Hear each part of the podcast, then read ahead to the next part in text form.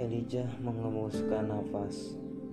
Baik, tapi izinkan aku menyampaikan ini. Lail, anggap saja aku ibumu, seorang ibu yang akan memberikan nasihat terakhir kali.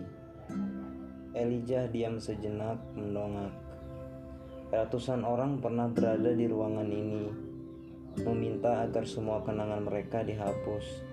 Tetapi sesungguhnya bukan melupakan yang jadi masalahnya, tapi menerima. Barang siapa yang bisa menerima, maka dia akan bisa melupakan. Tapi jika dia tidak bisa menerima, dia tidak akan pernah bisa melupakan. Lail terisak di atas sofa hijau. Dia tahu nasihat itu. Maria pernah membahasnya. Tapi Bagaimana dia akan menerima semua kenangan menyakitkan itu?